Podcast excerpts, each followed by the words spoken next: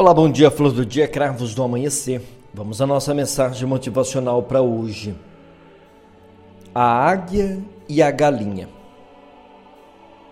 Esta é uma história que vem de um pequeno país da África Ocidental, Gana, narrada por um educador popular chamado James Agrin. Nos inícios deste século, quando se davam os embates pela descolonização, Oxalá nos faça pensar sempre a respeito.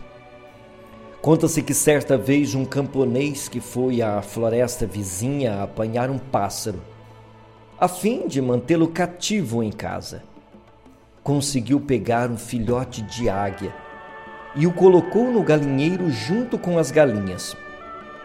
Cresceu como se fosse uma galinha. Depois de cinco anos, esse homem recebeu em casa a visita de um naturalista.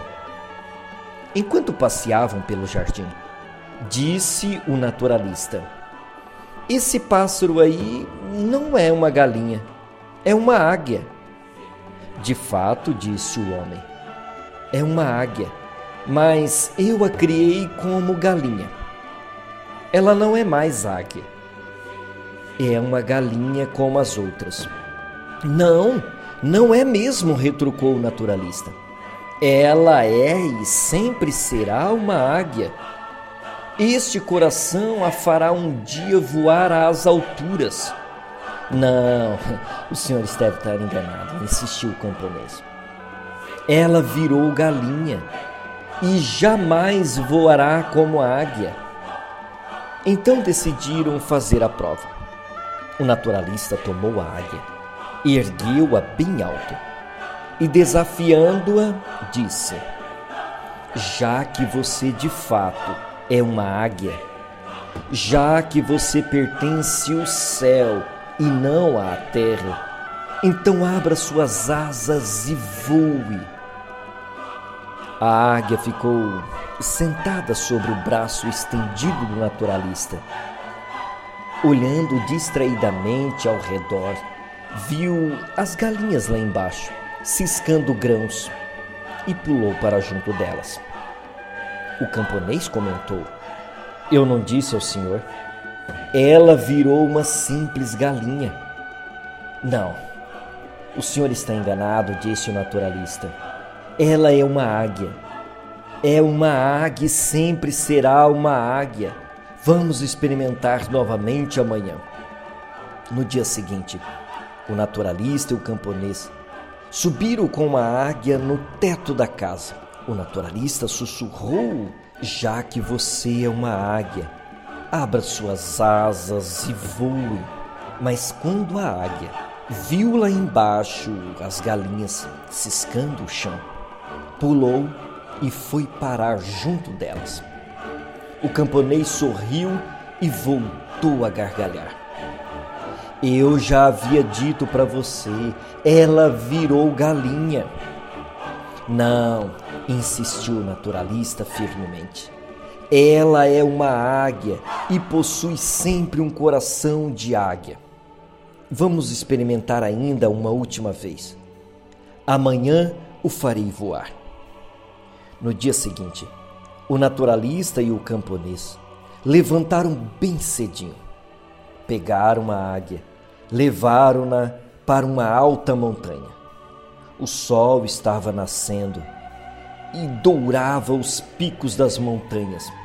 O naturalista ergueu a águia para o alto e ordenou-lhe: Águia, já que você é uma águia, já que você pertence ao céu e não à terra, abra suas asas e voe. A águia olhou ao redor. Tremia, palpitava o seu coração como que desesperada, como se experimentasse a nova vida. Mas não voou. Então o naturalista segurou-a firmemente, bem na direção do sol, de sorte que seus olhos pudessem se encher de claridade e ganhar as dimensões do vasto horizonte foi quando ela abriu suas imponentes asas, ergueu-se soberana sobre si mesma e começou a voar, a voar, a voar mais alto e a voar cada vez mais até se perder na imensidão. Moral da história. Existem pessoas que fazem-nos pensar que somos galinhas, que vivemos o tempo todo aqui, que nós não temos nada, que não somos capazes de nada, que a vida é sempre uma verdadeira desgraça, que tudo está perdido. É sempre pessimismo, sempre pessimismo, nada de otimismo. E lembre-se, todos nós somos águias a voar mais alto. Temos um Deus que aposta em cada dia dos nossos dias no melhor para você. Por isso, meu irmão, minha irmã, abra suas asas e voe na dimensão do eterno. O nosso lugar é nas alturas, é no alto, não aqui as coisas da terra. Almejemos sempre aquilo que pertence à eternidade. O céu é o nosso lugar. Tenhamos um bom dia na presença de Deus e na presença daqueles que nos querem bem.